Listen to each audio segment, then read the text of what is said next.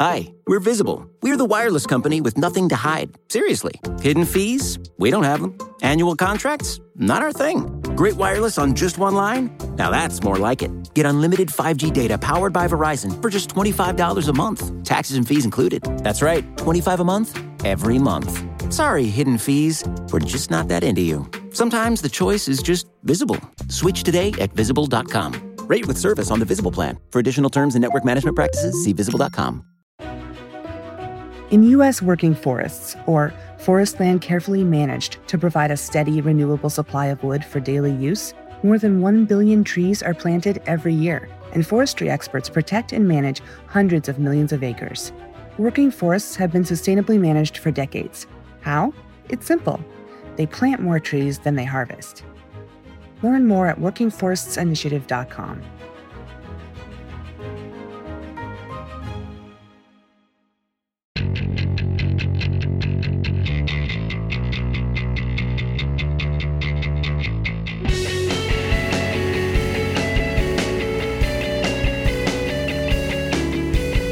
Hello and welcome to another episode of The Weeds on the Vox Media Podcast Network. My name is Jerusalem Demsas.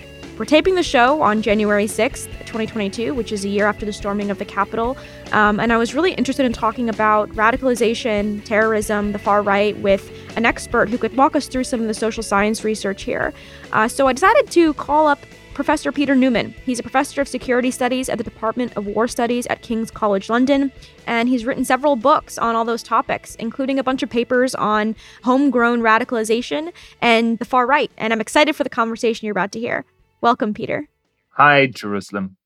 So, for, first things first, we're going to be using the word radicalization a lot, and it feels important to have a more specific grasp on what that word actually means. I think for my part, I often see people using the term to describe, you know, the individual process by which someone becomes willing to engage in actions that we consider outside the bounds of regular political expression, um, and you know, go onto the road to violence and take on the sort of tactics that we would consider illiberal or undemocratic expression. So, is there a better way of defining that or thinking about it?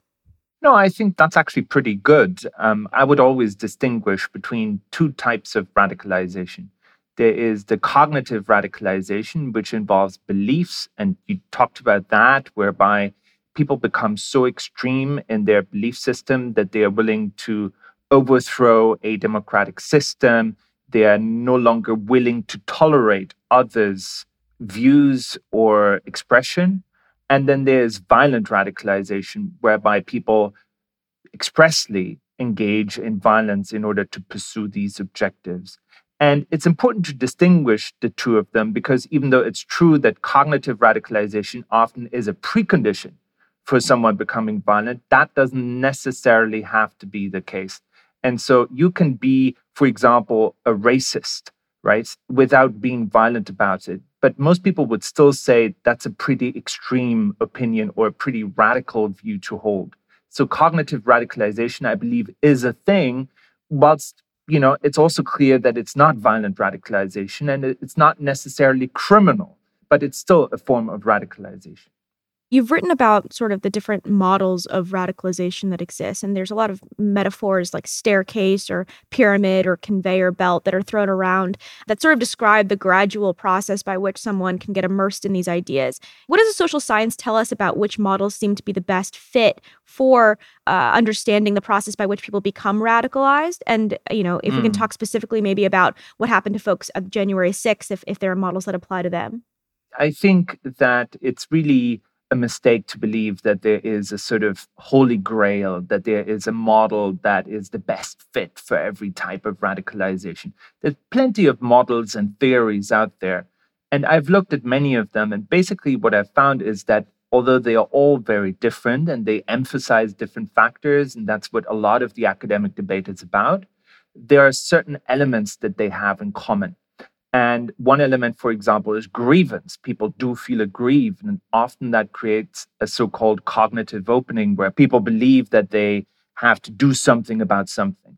Uh, a second element is emotional needs. Often, being a member of an extremist group feels quite invigorating for the people who are part of it. They feel that they have a stronger identity, they feel that they are part of a family, they feel that they are taking part in an adventure. It's very exciting. It's about power. It's about dominance sometimes. So these emotional needs are often fulfilled by extremist groups. A third element uh, is, of course, ideology. In order for something to become politically motivated violence or politically motivated extremism, there has to be a political rationale to it. And so people at some point have to learn a justification, which doesn't necessarily have to be very sophisticated. It doesn't necessarily involve months of studying or debating texts. It can be very, very simple. And that's, for example, to some extent, what we've seen in the case of January 6th. A fourth element is a social element. Even though we do have lone wolf extremism, as it is sometimes called, most processes of radicalization are still group based. People are being influenced by uh, groups of friends or so-called influencers, charismatic figures, etc. And so, if you add up those four elements: grievance, uh, social process, ideology, and emotional needs, you have sort of the building blocks of processes of radicalization. And it, whilst there is no precise sequence that this kind of model suggests, it gives you the tools that you can use in order to analyze individual radicalization processes, because in most of them, you will find these elements popping up in different ways and forms.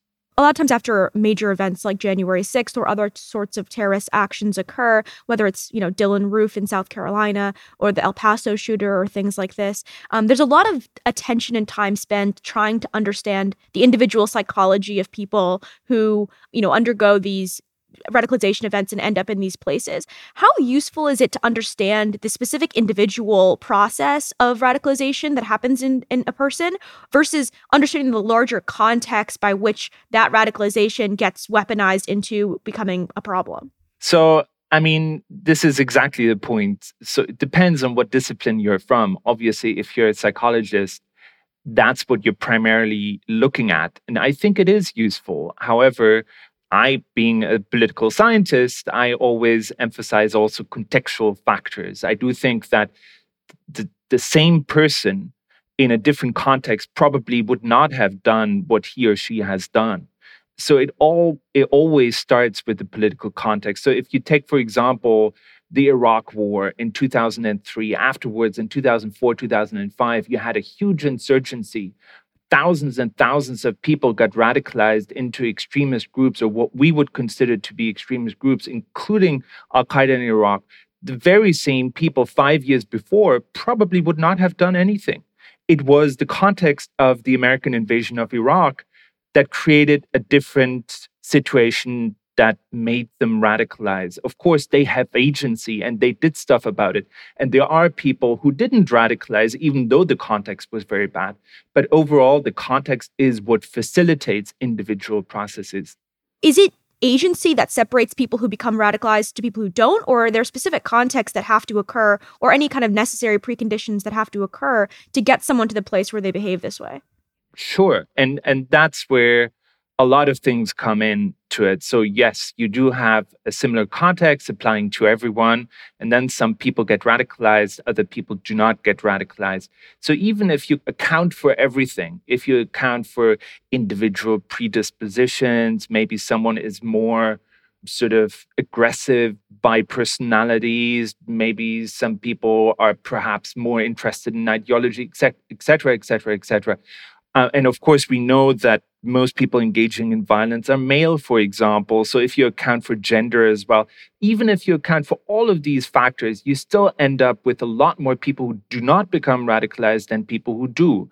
And that's where contingency comes in. I think in many cases, having studied many of these biographies, it kind of happens to be an accident. You know, you run into someone who is an extremist and you're exposed to that person, whereas another person doesn't know anyone who is an extremist, does not become exposed to that, and therefore, even though he's kind of similar, does not become an extremist. So contingency is, is also a factor. The reason why it is so complicated is because usually radicalization is such a rare event it's such a rare event that even if you operate with a lot of macro variables like poverty of socioeconomic factors gender etc etc it's still not enough to explain such a rare event You made a distinction earlier that I'd like to dive into a little bit more about the difference between cognitive radicalization and behavioral Mm. radicalization. And cognitive of course as, as you said is is the idea that someone's taking on these sort of more extreme ideas um, is engaging with ideologies that are considered outside of the mainstream in some way. And then behavioral is actually taking action. Like on january 6th the people who would actually beat up the capitol police officers or um, engage in other sorts of building the noose or things like that which are obviously very extreme actual actions and Mhm. why did these distinctions become important in radicalization research? And as I was reading into it, it feels like there are a lot of people who kind of reject even the idea of radicalization as a phenomenon. Why does that happen, and and how are those things related? Wow, those are all very good questions. Um, I, I, I mean, to start with the last one, I do accept that there's a lot of criticism of the term radicalization out there, and obviously, it is something that you have to be very sure about how to use in order to use it. I do think it exists. At least the people who criticize it, whenever I challenge them to come up with something better than than that, um, they kind of they kind of fail. And the idea behind radicalization, simply expressed, is that no one becomes an extremist overnight. No one becomes uh, kind of goes to bed at night and wakes up in the morning storming the Capitol or blowing up a building. So there has to be a process. And that's what radicalization is about. You can call it something different, but uh, basically the bottom line is to try to understand how does someone turn into a bomber or how does someone turn into someone who storms the capitol and wants to assassinate the vice president of the united states right? And that can involve ideological elements social elements psychological elements political contextual elements. And understanding or studying radicalization is basically about trying to understand what factors in what sequence in what relation to each other played a role. That's how i understand radicalization even though i'm open to and i accept a lot of the criticism. And i do think that the term is sometimes being abused by political leaders who basically describe their opponents as extremists or as radicals. So that's beside the point. The way i use it i'm you know pretty confident about it. So yes i, I, I do think we we do in in every society have um, a lot of people who are cognitive extremists. Uh, in every society, you have, uh, for example, a lot of racist people, racist attitudes that's still very common. Very few of these people engage in violence. And I do think that addressing the cognitive problem, for example, requires different instruments from addressing the violent problem. So the example of racism is a good one. Under the first First Amendment in your country, for example, you can be a racist. You you are free to hold racist views. No one can punish you for that. Still, most people in society in the United States would recognize that racism is a problem. It needs to be fought. It needs to be fought not, however, with law enforcement, but it needs to be fought politically. You need to confront racism within society. Whereas if a racist who holds racist views then blows up a building, like let's say, for example, a black church or something like that, that's a matter for law enforcement because that involves a criminal act. This is something that is not acceptable in a society. And obviously, the instruments that are needed to counter it are different from the ones that are needed to counter cognitive radicalization.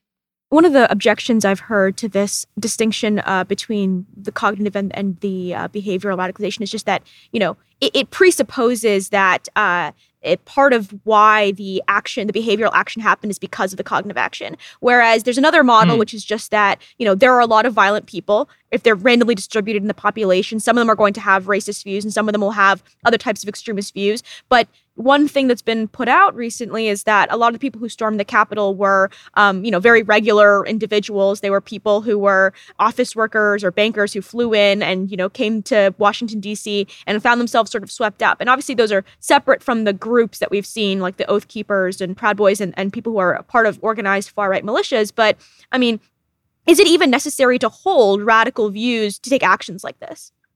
See, I would be I would be more nuanced in that, in the sense that I completely agree that there are people that are basically followers. Um, they are joining these events because buddies of them are part of it or because they feel it's exciting. And that's why I, I was talking about the sense of excitement that is involved, the emotional needs that are fulfilled by participating in an extremist act or in an extremist group. And they are not particularly ideological.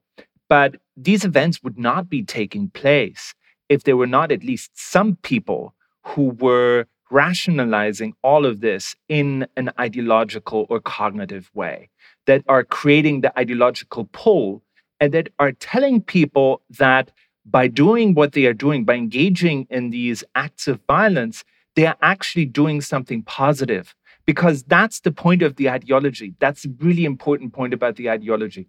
No one wants to see themselves as an aggressor. No one wants to see themselves as someone doing harm without necessity. What the ideology does, it creates in your mind, if you want, a switch, a justification that allows you to engage in violence and feel that you're justified for doing so that that that you're in fact defending your people rather than attacking other people. And that someone has to do in order for these events to happen. And i agree totally not everyone is equally affected by ideology not everyone is an ideologue not everyone sits down at home studies text etc but there are some people within that movement who are basically doing the ideological work and other people are following them. And that's why i'm i'm you know skeptical about people who say it's all about ideology and everyone is an ideologue. That's clearly not the case. But someone within the movement has to define what's right and what's wrong and under what conditions violence is justified. And that's basically the ideological work that goes into an extremist event. All right, when, we're going to take a quick break, but when we get back, we're going to dive in a little bit more about the types of people that get radicalized. Support for the Weeds comes from Not Another Politics podcast from the Harris School of Public Policy. With the constant news cycle, there's a lot of noise out there. Opinions are plastered all over social media, pundits are throwing out hot takes without any sort of context, and it's only getting worse as we dive farther into election season. We know that if you're listening to us at The Weeds, you're looking to cut through all this. And if you like this show, you might like Not Another Politics podcast. Not Another Politics podcast is produced by the University of Chicago Harris School of Public Policy. They want to take a research and data approach to analyzing hot button issues and offer perspectives that go beyond the headlines. They cover a wide variety of topics in their episodes, but a few recent episodes that you can listen to include a deep dive into why women are underrepresented in US politics or whether or not we can believe political surveys. You can listen and subscribe today at harris.uchicago.edu slash NAP. That's N-A-P-P. Hi, we're Visible. We're the wireless company with nothing to hide. Seriously. Hidden fees? We don't have them. Annual contracts? Not our thing. Great wireless on just one line? Now that's more like it. Get unlimited 5G data powered by Verizon for just $25 a month, taxes and fees included. That's right, 25 a month, every month. Sorry, hidden fees. We're just not that into you. Sometimes the choice is just visible. Switch today at visible.com. Rate with service on the Visible plan. For additional terms and network management practices, see visible.com.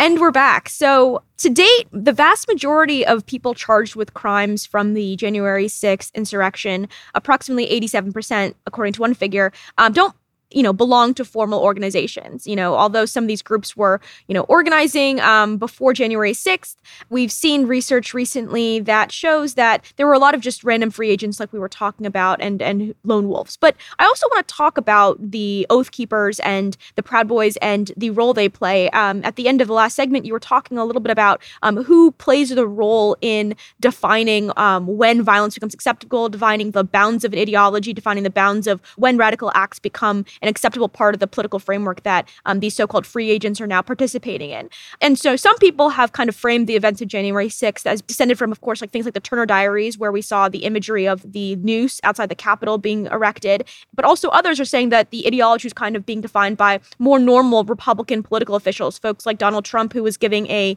speech beforehand telling people that they needed to save the country, save democracy by stopping what was happening in the Capitol at the time. So who is doing this kind of defining power in in in the events of January 6th? Was it Republican regular elected officials? Was it these extremist groups? Like who is actually leading the charge here? Well, I think it was all of them, really. I think uh, within a lot of these extremist movements, you find people at the very extreme of the extremism that are pushing the boundaries and that are saying things that are not even acceptable to other people of that particular movement. And then there are people more in the mainstream who are literally, quote unquote, mainstreaming some of these beliefs.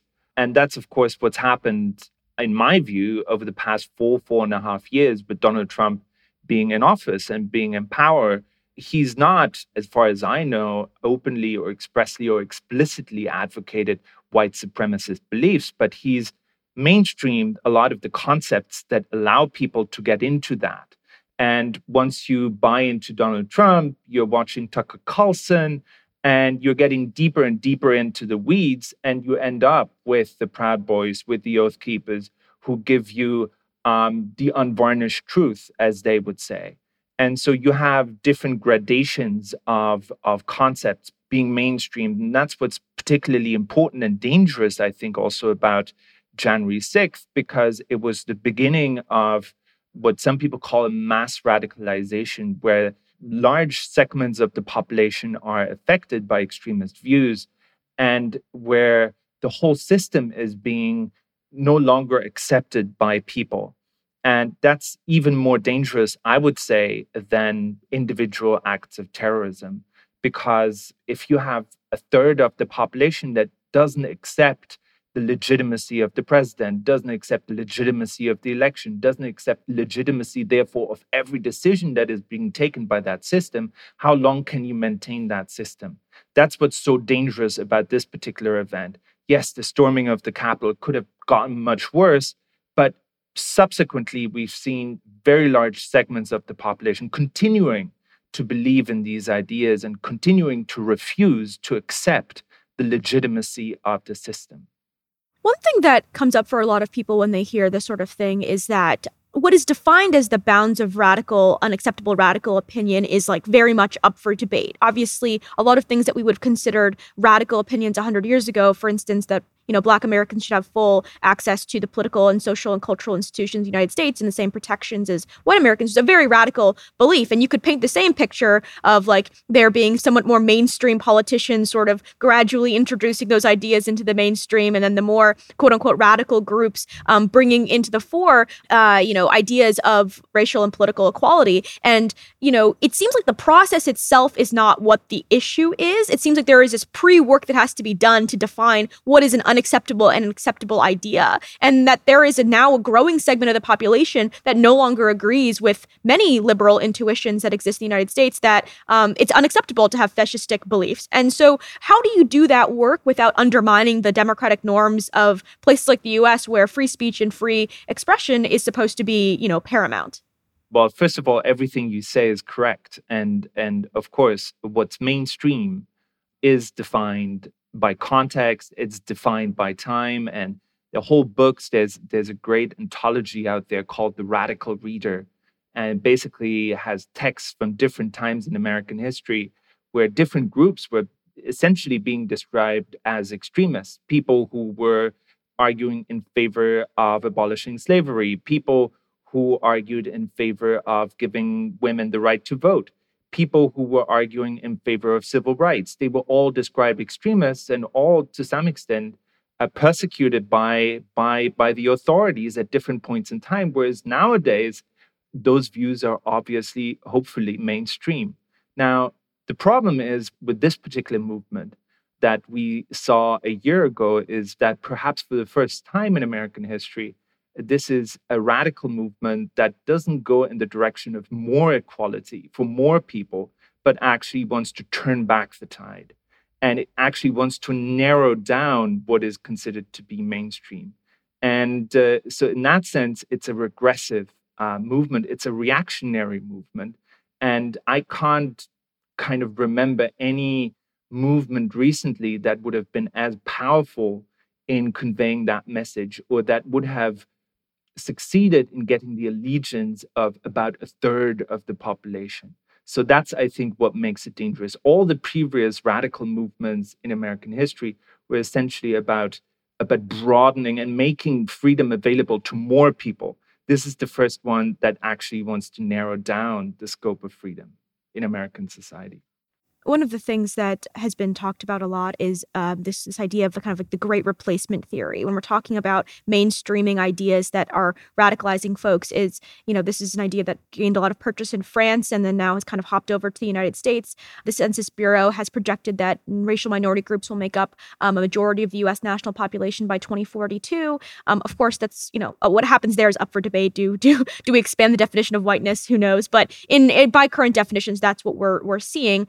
And um, you know, there was a study that I saw from Northwestern University researchers that looked at California's majority minority shift and saw that politically unaffiliated white Americans started leaning more towards the Republican Party and expressing more conservative views um, more strongly than they had beforehand as this shift goes underway. So, should we be expecting this sort of trend to continue? Like, are we is is the response January 6th just more and more of these radical actions, or or what's the future as as this becomes more mainstream? I can tell you that this particular theory, the Great Replacement by Renaud Camus, a French intellectual, if you want, um, that this has become uh, very popular on both sides of the Atlantic.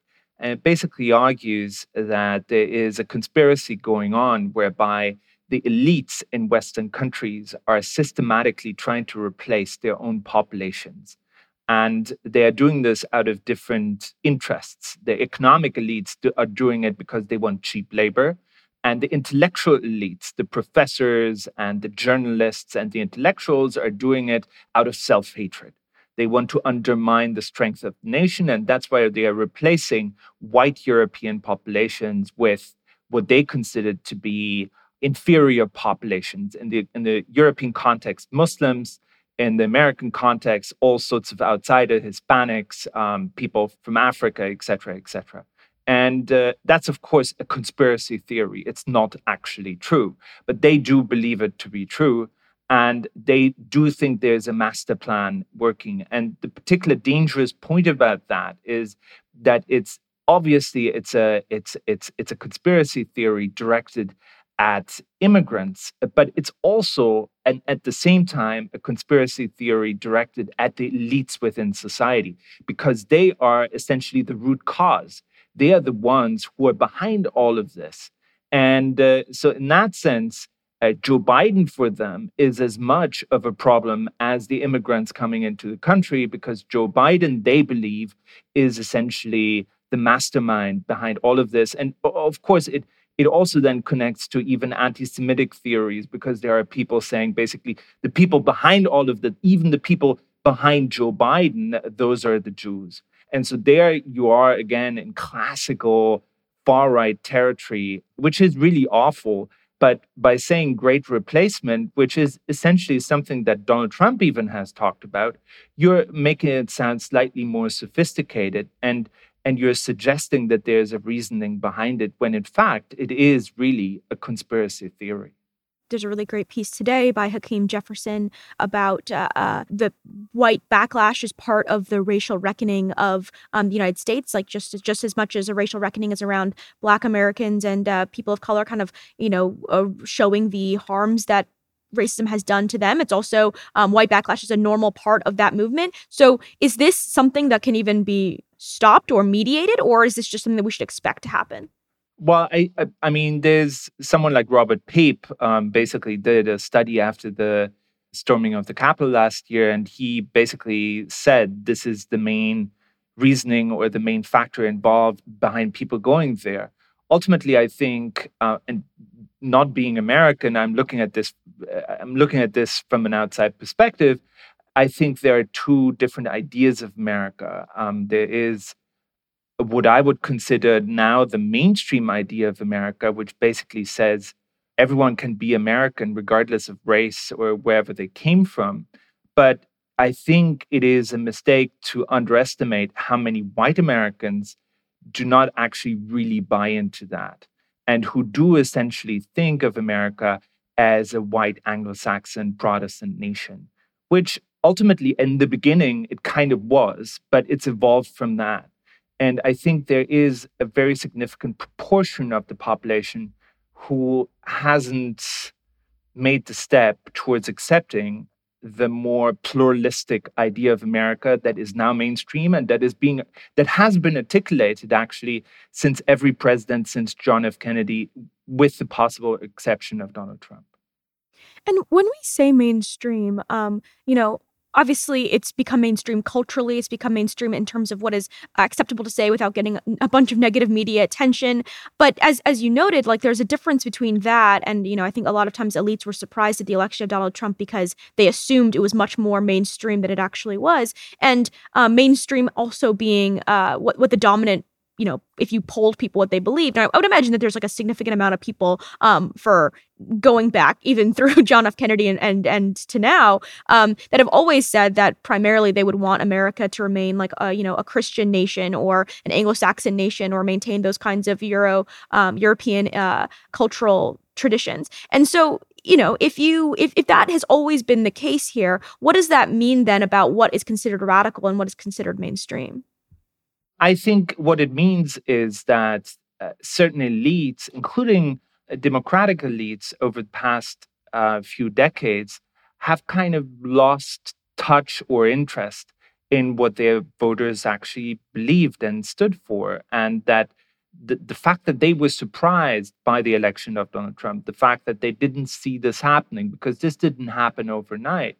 shows that there was a disenchantment, a process of alienation that has played out over a long period of time where perhaps the elites and people that are important in society, people that are educated, have moved on, but have left a lot of people behind that have simply not made the same development and that then ended up uh, voting for Donald Trump. It's easy. I mean, it's it's easy and it's right, obviously, to to accuse Republicans, but I think it's also correct to kind of to discuss at least to what extent Democrats over the decades have actually lost touch with the people that they took for granted for a long time and that simply didn't move as fast as they themselves did. And I think that's a failure that everyone has to reflect upon part of that that people always talk about is kind of like poverty and economic uh, inequality kind of being at the a prerequisite for taking radical political action. But there's, you know, a growing body of work pointing to sort of relative poverty and failed expectations rather than absolute poverty as what leads to this sort of radicalization. Can you talk us through the social science there and what your perspective is on the role of economic circumstances? So, uh, economic circumstances are um, that's one of the classical topics is poverty a cause of terrorism? And basically, every serious study that has been conducted uh, for the past 20 years has shown that it's not that simple and that certainly just someone being poor doesn't necessarily uh, cause that person to be an extremist. In fact, if it's extreme poverty, uh, the opposite has been shown to be true because people who are extremely poor are so preoccupied with their own survival, they don't have time to think about engaging in politically motivated action. And you're completely right. Most of the studies that still make the case for economic circumstances being important, they talk about relative deprivation or failed expectations, which is essentially about you comparing yourself to others and being unhappy about getting less than them. And often this is connected to narratives about justice in society. So it's not even necessarily just about economic circumstances. It's you're feeling deprived relative to another group because you have less, but also because you're getting le- less respect or because you feel that your views are not being heard. So typically, economic circumstances are part of a more complex narrative that involves political arguments as well. And there's a line in a paper by um, professor at Georgetown, um, Anatol Lieven, um, where he writes uh, The unemployed or underemployed graduate is one of the most dangerous of all political actors. And in, in that paper, he's specifically talking about Islamic radicalization in the Middle East. But he makes this point that we often think of education as being a solution to both labor market problems, but also um, to radicalization. But he's raising this point here that elite overproduction could be part of the problem um, of why we're seeing um, increasing amounts of radicalization. And and and you know what do you think about that idea he used to be a colleague of mine and i've heard him make that point many, many times. And I actually think he's onto something. If you produce a lot of graduates like they did in Pakistan and um, you don't have jobs for them, you're creating a situation where they have a lot of expectations. They are being taught at university that they have a great future ahead of them. They're being given the intellectual tools to rationalize everything. And then they end up being very frustrated. And as I said at the very beginning of our conversation, grievance is one of the building blocks of radicalization. So you're creating a lot of grievance within society. And uh, that's, of course, a huge problem. So just giving everyone and uh, giving everyone a degree, but then not having jobs in society is not necessarily the answer. We're going to take a quick break again, and then when we get back, we're going to talk about what to do about all of this radicalization. In U.S. working forests, or forest land carefully managed to provide a steady, renewable supply of wood for daily use, more than 1 billion trees are planted every year, and forestry experts protect and manage hundreds of millions of acres. Working forests have been sustainably managed for decades. How? It's simple. They plant more trees than they harvest. Learn more at workingforestsinitiative.com.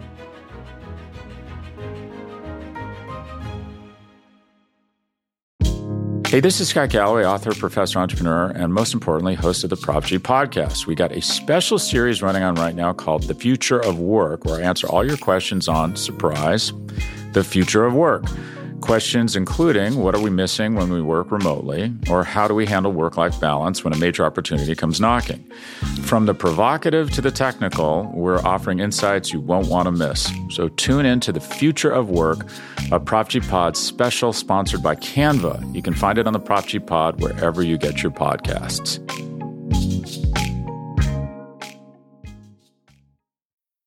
And we're back. So there are obviously two ways or two broad ways that people can respond to radicalization and there's this sort of police response that i want to talk about first and you know responding um, with the law and the force of the law. Colin Clarke who's a political scientist had an op-ed today and um, one of the things that he points out is that there's been quite a bit of federal law enforcement activity in response to january 6th um, to date he writes more than 700 individuals have been charged with federal crimes for their role in the insurrection the city of washington d.c has sued the proud boys and the Oath Keepers, seeking severe financial penalties. Given how paranoid many far right extremist groups are about being infiltrated, many have gone underground and attempted to drop off the grid to avoid further entanglement with the authorities. That to me seems like a success story of, of police action and federal law enforcement in response. Why why can't we just continue doing that? Why can't we just have federal law enforcement action going after these groups repeatedly and um, you know taking them underground if they are so paranoid about infiltration and and being engaged? So why is that not a, a, a full and sufficient solution to the problem? Well, it's not a full and sufficient solution to the problem for two reasons. Number one, because no matter how hard you try, it will always be a sort of whack a mole strategy in the sense that other people will turn up in different places.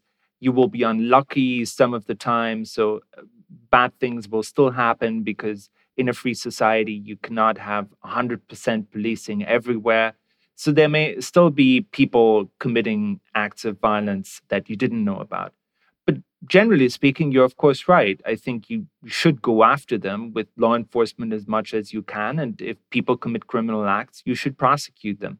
The bigger problem, the second reason why it's not enough is, and that's what Colin talks about in his op ed, is because you now have a situation where instead of taking violent action, a lot of these people um, are basically spreading their beliefs into the mainstream.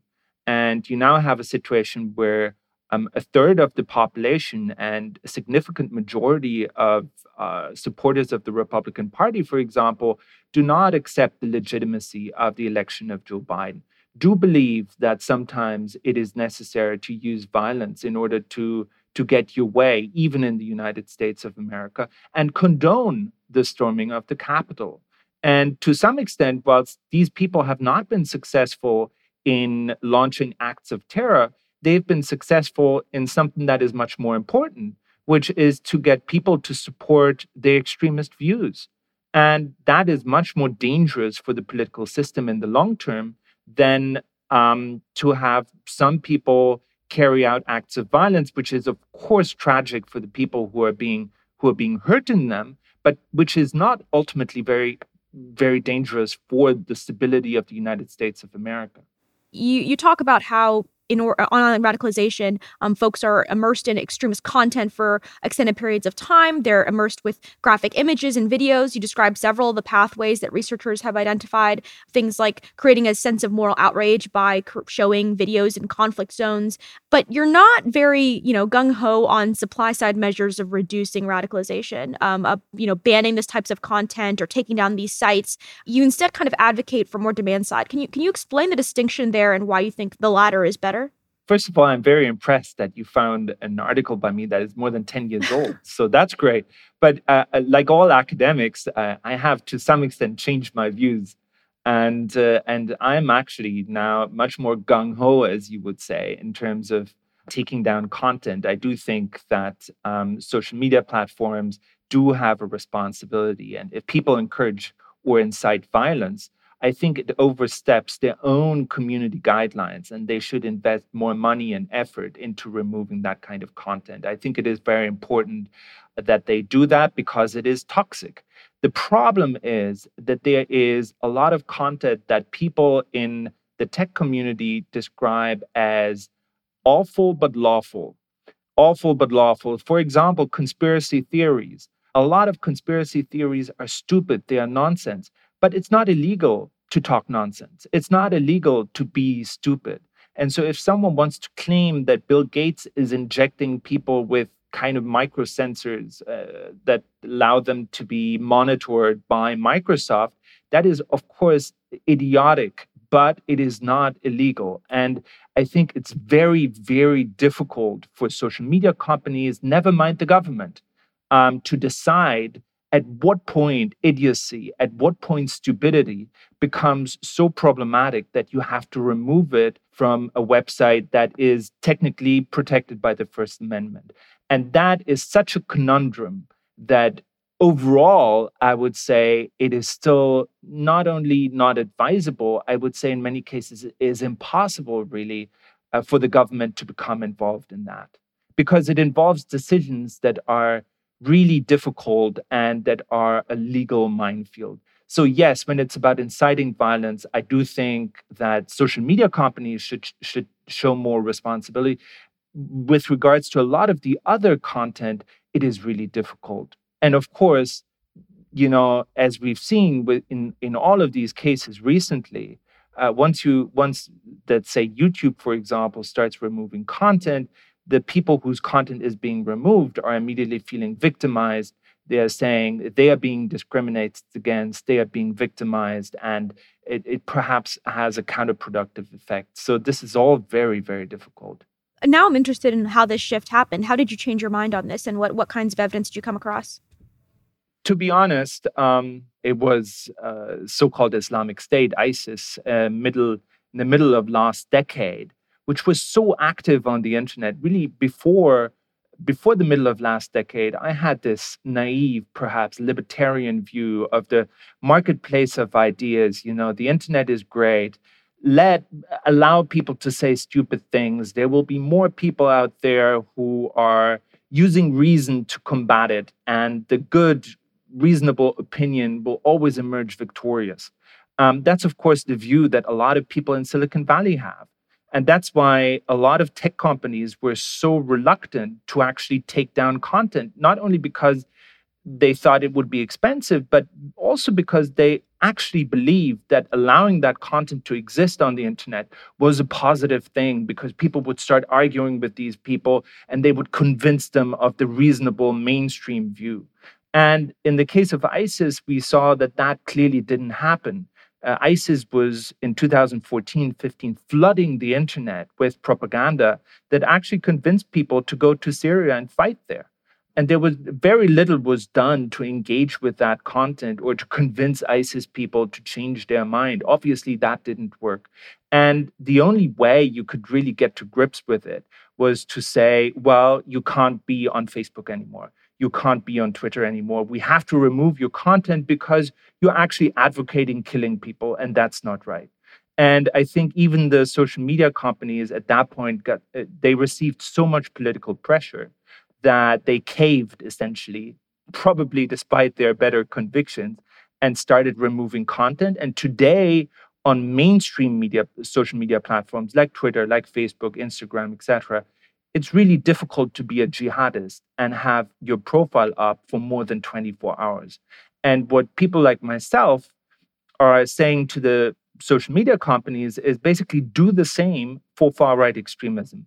What you, you demonstrated it can be done in the case of ISIS, do the same for far right extremism. I think they've started doing that, but they could do more to play um, more of an advocate for the libertarian perspective here mm-hmm. and to kind of draw a distinction like i think there's there's obviously a difference between the types of websites and you know facebook groups that are you know actively recruiting for terrorist groups or to take violent political action. And then, you know, on large platforms like Facebook or Twitter, uh, someone publicly saying their radical idea and then having the opportunity for there to be a response. And I think the distinction here is both A, like what someone is advocating for, and B, whether it is a platform where there's actually an engagement of ideas occurring.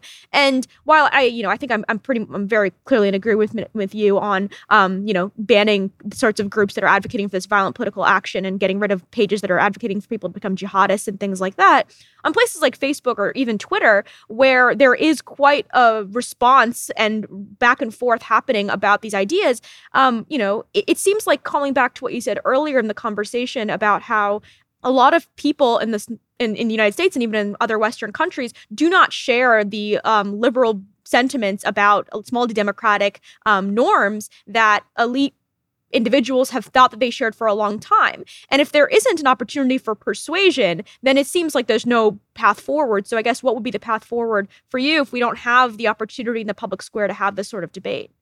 So I think on that, um, three points. Um, the, the first one is, I mean, for me, the priority is incitement to violence. So you have to draw the line at that point. If someone is inciting to violence, I think it needs to go.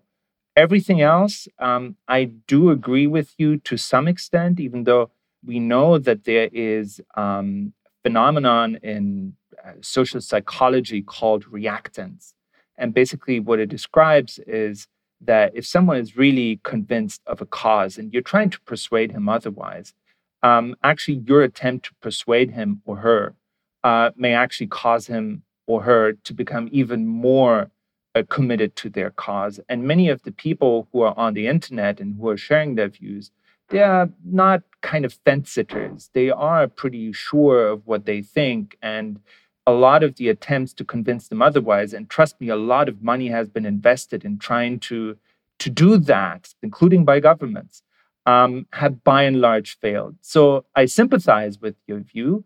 Um, but I remain to be convinced of how it can actually be done on scale right? Um, so I, I want to see um, the best minds in tech come up with ideas for how to convince and engage people in conversations that are deep inside ideological holds and to, if you want, de radicalize them. I haven't, maybe it exists, but I haven't seen a really good model of that happening. And then the third point is, and there I actually agree with the social media companies who used to say, well, we're only taking down incitement to violence. And recently they've basically said, if it's a bad actor, if it's a bad actor that engages or incites violence, even the videos, for example, where he or she doesn't mm. incite violence need to be taken down. So if the KKK is publishing recipes or tells people how to pray, that will be taken down too, because the KKK generally is an actor that engages in incitement to violence. And just because some of the videos they publish are nice doesn't necessarily make it okay. Right. And so I think, again, one has to be a little bit nuanced in that. And I sympathize with a lot of your views. But in particular, when it comes to the persuasion element, I've heard that argument so many times before and a lot of people say that I want to see how this works in practice. And so far, no one has shown me, well, maybe you can find an anecdote of someone who has been persuaded, but no one has shown me how you could systematically utilize the internet to bring people back into the mainstream. If someone comes up with that, I'm happy to change. Yeah, I think I would agree with you that it seems um, probably near impossible to convince someone who is arguing with you about, you know, either really far right or far left or radical views of their position that they should change it. But I would say that I think it's more about who's watching those views and whether they see any counter argument come and and and, if, you know, especially if we're talking about uh, the process of online radicalization, what you describe in a lot of the research that we talked about is it's a slow build, and if someone is presented with many alternatives along with that slow build, perhaps that could be a diversionary tactic for them rather than for someone who's already in the mix. Absolutely. I, I 100% agree with you. You made an important point, And a lot of the attempts that have been made to influence people online have not actually been about the people who posted stuff, but about the people who peered in, the people who responded and who wanted more information. And so I think that's the right way. Uh, to focus on the people who are engaging with content rather than on the people who are posting that content. So you're absolutely right on that you know, this kind of reminds me of Austrian, the famous quote from uh, Austrian philosopher Karl Popper about uh, um, we should claim that any movement preaching intolerance places itself outside the law, and we should consider incitement to intolerance and persecution as criminal. Um, basically, saying that you know we need to stop giving unlimited tolerance to those who are actually intolerant, and that seems to be a very you're you're more of a European approach um, rather than an American approach. I mean, do you see that kind of changing? It feels like on the left side of the pendulum in the United States, we're having more and more people um, taking on that position. Well, I, I, I do think it's going to be interesting to see if this if the current situation persists, because the reason why what you just said is considered to be the European view is because in Europe we do have an experience of an extremist movement becoming so strong and so powerful that they basically took over the government and abolished democracy, the fascist movement that took over power in Italy and in Germany in the 1930s. And so, because we have that historical, catastrophic historical experience of extremism becoming mainstream and becoming the democracy, uh, becoming the majority, and and subverting democracy by using the tools of democracy, there's less of a tolerance towards extremist views. And in America, you have this very confident view that your system is so stable and your people in the United States are so reasonable that they will always defy extremists. Now, for the first time, perhaps, we have a situation where a very significant number of individuals are anti system. They are defying the legitimacy of an election. I don't think if I don't know if that has ever happened in American history that more than a third of the population said this is not the legitimate president. And it is under certain circumstances legitimate to take violent action against the United States of America. I don't think that has ever happened before. And the question is, what do you do with that? If that persists, how do you deal with a third of your country's population that is permanently disenfranchised and even to varying degrees condones illegal action against the government? Um, that's going to, I don't know the answer to that myself because I deal with extremism. And the assumption of extremism is that it is actually small numbers of people at the fringes of society. That's the assumption behind, behind the concept of extremism. If you're no longer dealing with small numbers of people at the fringes of society, but you're dealing with a majority or ne- nearly a majority, then uh, it, the, the game completely changes. And then you're having a big political problem. And that's the danger right now, I think. I mean, one of the things that we're witnessing right now is um, Republican, some Republican elites, um, you know, creating justifications for what happened on January 6th. I mean, Donald Trump has described Ashley Babbitt as a martyr. Tucker Carlson has recently produced a, uh, a movie, Patriot Purge, an alternative history of January 6th, in which the violence is a false flag. I mean, is it possible? Are there historical examples or political science research that shows how you convince a political movement to de radicalize, especially when it arguably might be in their near term interests not to do so? To be honest, I don't know. I mean, maybe uh, there are examples, but I think this is hitting the nail on the head there because that's exactly the big failure um, of the Republican Party. I do think they have, if you want, a patriotic duty to convince their own followers that yes, we've lost the election, our guy is out, but the election was legitimate. And you have to accept the legitimacy of the new president just like Democrats reluctantly accepted that Donald Trump became elected president. I think this is this is the ultimate precondition of democracy. The ultimate precondition of democracy is that the loser accepts the outcome, right? And we don't have that anymore. And I do think it's a failure of some mainstream Republicans to take to confront that. There's, I know that there are a small number of Republicans, Liz Cheney, for example, who, who do take that stand and who are very courageous and who have a lot of threats coming against them. But the failure of uh, of the mainstream of the Republican Party to stand up to that is something that, as you say, in the short term may benefit them. But I think even for them, uh, will be will be disastrous in the long term because for these people on the fringes, you will never be extreme enough. They will always push you even further. And there's literally no limit to it. So I think it would be better for them to take a stand now. And they are not doing that. And that's a big uh, failure. Thank you so much for joining me today, Peter. I'm excited we had this conversation. Um, folks, you're listening to this on January 7th, but we recorded this on January 6th, and uh, I'm sure there's been a lot of retrospectives already. But I'm glad we were able to have this conversation and kind of get into the social science research. So thank you again. Thank you. That's all for us today. Thank you to Professor Peter Neumann for joining us. Our producer is Sofi LaLonde. Libby Nelson is our editorial advisor. Amber Hall is the deputy editorial director for Talk Podcast. And I'm your host, Jerusalem Demsas. Dara Lind is writing our newsletter now. So go to vox.com slash weedsletter uh, to sign up for that. And we'll be back in your feeds Tuesday with another panel discussion. See you then.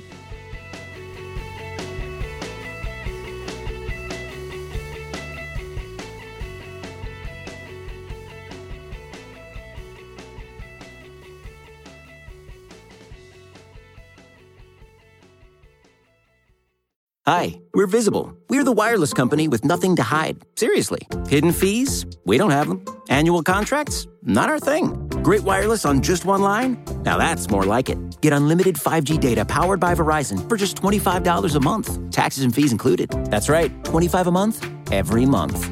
Sorry, hidden fees. We're just not that into you. Sometimes the choice is just visible. Switch today at visible.com. Rate with service on the Visible plan. For additional terms and network management practices, see visible.com. In U.S. working forests, or forest land carefully managed to provide a steady, renewable supply of wood for daily use, more than 1 billion trees are planted every year, and forestry experts protect and manage hundreds of millions of acres. Working forests have been sustainably managed for decades. How? It's simple they plant more trees than they harvest. Learn more at workingforestsinitiative.com.